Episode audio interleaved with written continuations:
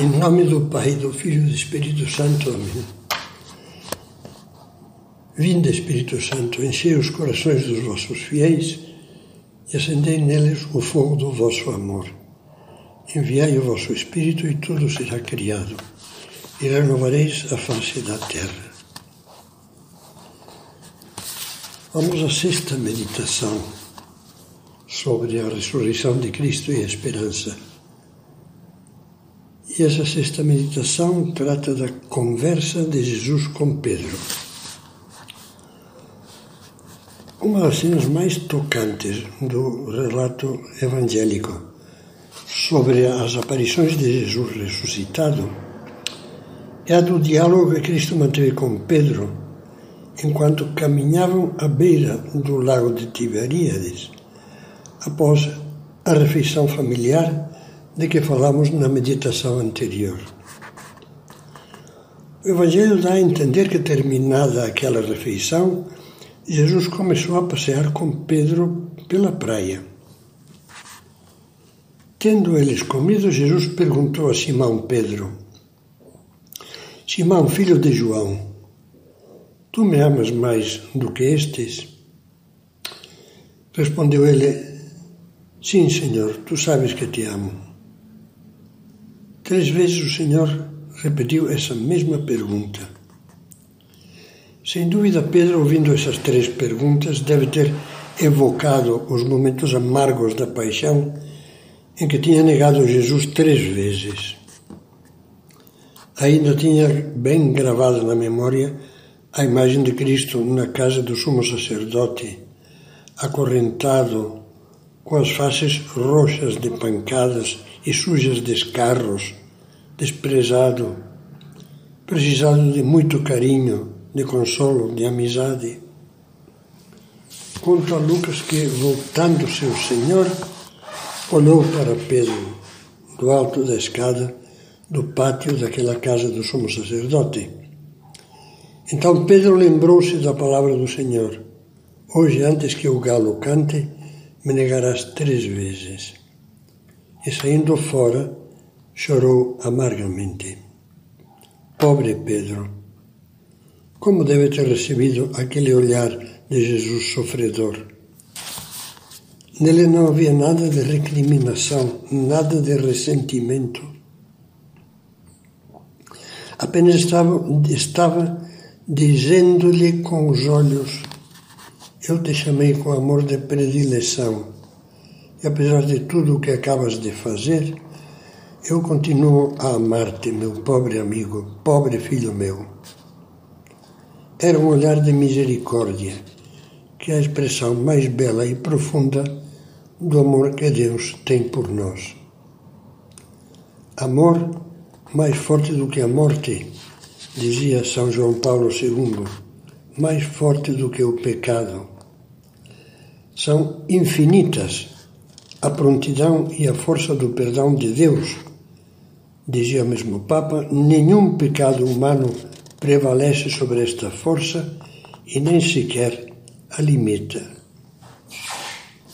Não a limita. Nada pode acabar. Eu alguma vez gosto de repetir aquela ideia. Nós, a Deus, a Jesus, podemos fazer tudo, esquecê-lo, ofendê-lo, maltratá-lo. Só há uma coisa que nós não podemos fazer: é conseguir que Ele não nos ame.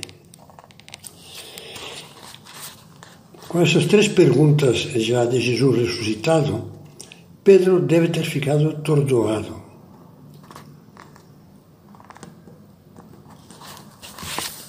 Deve ter lembrado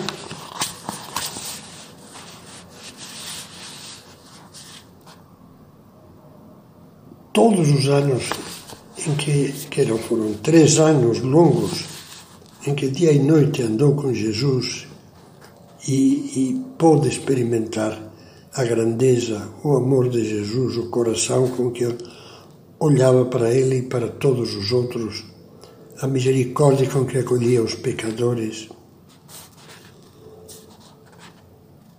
A cena completa que estamos meditando diz: Tendo eles comido, é aquela refeição que Jesus preparou pessoalmente na praia com as brasas. Tendo-lhes comido, perguntou Jesus a Simão Pedro: Simão, filho de João, tu me amas mais do que estes? Respondeu ele: Sim, Senhor, tu sabes que eu te amo. Disse-lhe Jesus: Apacenta os meus cordeiros. Perguntou-lhe outra vez: Simão, filho de João, tu me amas? Respondeu-lhe: Sim, Senhor, tu sabes que te amo. Disse-lhe Jesus: Apacenta os meus cordeiros. Perguntou-lhe pela terceira vez: Tu me amas? Pedro se entristeceu, porque lhe havia perguntado pela terceira vez: Tu me amas? E respondeu-lhe: Senhor, tu sabes tudo, tu sabes que eu te amo. Disse-lhe Jesus: Apacenta as minhas ovelhas. O que vemos aí? O que você vê? que nos mostra esse trecho do Evangelho? Mostra-nos coisas difíceis de exprimir, de expressar, ainda que sejam muito simples, mas todas elas são manifestações da misericórdia de Deus. Em primeiro lugar, Jesus ajuda Pedro a reparar e a superar seus três pecados, as três negações, com três atos de amor. Tu sabes que eu te amo. Em segundo lugar, Jesus faz ver a Pedro que, apesar do seu pecado, ele o considera capaz de ser muito santo, de amar mais do que todos os outros. Me amas, me amas mais do que todos eles? Pergunta Jesus. Em terceiro lugar, em vez de depor Pedro do cargo de chefe da igreja por tê-lo renegado, faz questão de confirmá-lo na autoridade que lhe havia conferido, ser o primeiro entre os apóstolos, o pastor dos cordeiros e das ovelhas, o pastor como vigário de Cristo, dos pastores e do povo fiel. Todas essas manifestações da misericórdia nos falam da esperança que deve animar a nossa vida. A primeira começa falando da confiança que Jesus tem em nós, na nossa capacidade de nos recuperarmos e reparar as nossas faltas, por mais que tenhamos sido e sejamos pecadores. E fala também da alegria que Deus experimenta quando um pecador, por mais trapo sujo que seja, volta para Ele arrependido e cheio de amor. Jesus tinha dito: haverá maior alegria no céu por um só pecador que fizer penitência do que por 99 justos que não necessitam de arrependimento. Essa riqueza da misericórdia de Deus é a que contemplamos na parábola do filho pródigo. Você se lembra dela. O filho menor abandona a casa paterna, comete pecado atrás pecado, disparate atrás de disparate e Jesus mostra-nos o Pai que simboliza Deus, aguardando a entrada da casa, perscrutando o caminho na esperança de ver um dia o filho voltar. E quando enxerga ao longe uma nuvenzinha de pó, o seu coração pressente o retorno do filho. E quando já se aproxima aquele mendigo empoeirado, o pai tem certeza de que é ele. E então diz o Evangelho, movido de compaixão, correu-lhe ao encontro, lançou-se-lhe ao pescoço e o cobriu de beijos. Bastou ao filho a boa vontade de se arrepender, de abrir o coração e dizer: Pai, pequei contra o céu e contra ti, para ser envolvido pelo abraço do Pai e receber dele todos os bens. Quem não sabe dizer pequei, não sabe amar.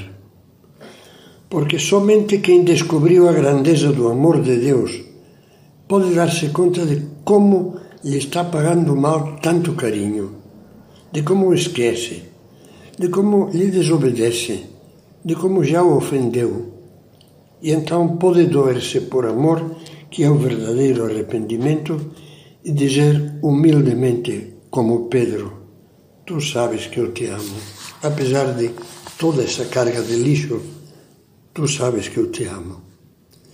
Sem essa captação do amor, do amor de Deus, nem sequer conseguiremos reconhecer os nossos pecados. Acharemos uma desculpa para todos eles, a começar pela desculpa de dizer que nem são pecados, que eu não cometo pecados. E assim fecharemos o mal dentro da câmara escura do nosso coração e trancaremos a porta à misericórdia de Deus e ao seu perdão. Como víamos, há na cena que meditamos uma segunda manifestação da misericórdia divina. Jesus pergunta a Pedro: Tu me amas mais do que estes? É o segundo ato de confiança de Jesus. De Jesus, mais do que estes, quer dizer que o pecador que se arrepender de verdade por amor receberá a graça de Deus e poderá chegar depois a uns cumes de santidade muito maiores do que os abismos em que se afundou. Isso é o que aconteceu com Pedro, com Paulo, com Santo Agostinho e com tantos outros, e é para nós um grande motivo de esperança. Não tem o espírito, o espírito cristão a pessoa que pensa assim: eu já peguei tanto, caí tão fundo, fiz tantas barbaridades, que o máximo que posso aspirar é obter a duras penas o perdão de Deus e entrar no céu por uma frestinha como o último da fila, como o patinho feio, depois de ter ficado no purgatório até o fim do mundo. É uma maneira errada de ver as coisas. Ser convidado por Deus à santidade, a um grande amor, depois de ter obtido o perdão dos pecados graves, fica claro no caso de Pedro e também fica patente na parábola do filho pródigo. Ao filho pecador que se arrepende, o Pai cumula-o de tantos bens e tantas honras, riquezas que simbolizam a graça divina, envolve-o em tanta alegria que provoca inveja do irmão mais velho, trabalhador honesto, mas egoísta e mesquinho. Convinha, diz a esse filho invejoso, ao mais velho, convinha fazermos uma festa pois este teu irmão estava morto e reviveu, estava perdido e foi achado. Será que nós confiamos assim em Deus? Em relação a nós e em relação aos outros também. Somos capazes de fazer penitência por amor a Deus, de mudar com esperança e de recomeçar uma e outra vez com garra, sem perder a esperança. Cristo deixou-nos um meio fácil e acessível o sacramento da penitência, a confissão. Dele, diz São João Paulo II, neste sacramento todos podem experimentar de modo singular a misericórdia, isto é, aquele amor que é mais forte do que o pecado. E é o mesmo Papa quem afirma: a conversão a Deus consiste sempre na descoberta da sua misericórdia do seu amor fiel até as últimas consequências. O autêntico, conhecimento do Deus da misericórdia é a fonte constante e inesgotável de conversão. Ainda nos resta dizer alguma coisa sobre a terceira manifestação da misericórdia de Deus. Jesus não só perdoa Pedro, não só o anima a procurar as alturas da santidade, como ainda o confirma na missão de pastor supremo da Igreja na Terra, o primeiro Papa, essa função para o qual ele o escolhera desde toda a eternidade e da qual lhe fala no primeiro dia que o encontra: Tu és Simão, filho de João, tu serás chamado Pedro, que quer dizer pedra. Jesus, depois das negações, não descarta Pedro essa confiança de Cristo também faz grande a nossa esperança. Eu penso que ele sempre diz a cada um de nós: Eu espero muito de você, por mais que a sua vida passada tenha sido um desastre. Não fique apontando baixo, pois você pode fazer com a minha graça coisas muito grandes. e assumir e liderar na minha igreja iniciativas fecundas. Não coloque metas medíocres nem à sua vida interior, nem ao seu apostolado. Seja ousado, aponte alto, pois é aí que Cristo espera. O poeta francês Charles Péguy contempla a vida dos filhos de Deus como um caminho ascendente que não para de subir até chegar ao céu.